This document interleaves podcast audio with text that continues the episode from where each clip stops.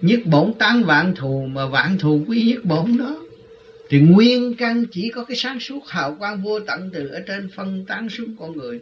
Rồi nó phân ra ông A, ông B, ông C, đủ thứ hết mà ông nào cũng cũng biết tiếng, biết thôi, cũng ôm cái máy automatic đi cùng hết rồi.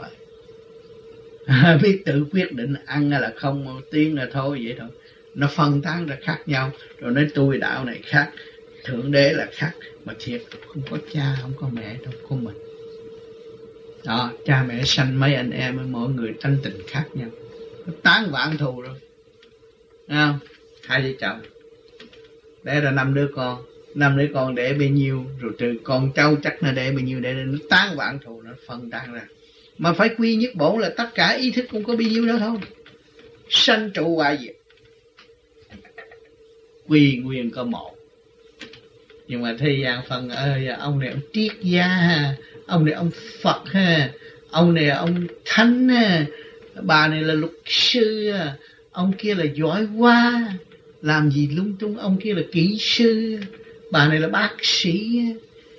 Phân ra vậy nhưng mà ông bà nào rốt cuộc rồi cũng phải quy nguyên.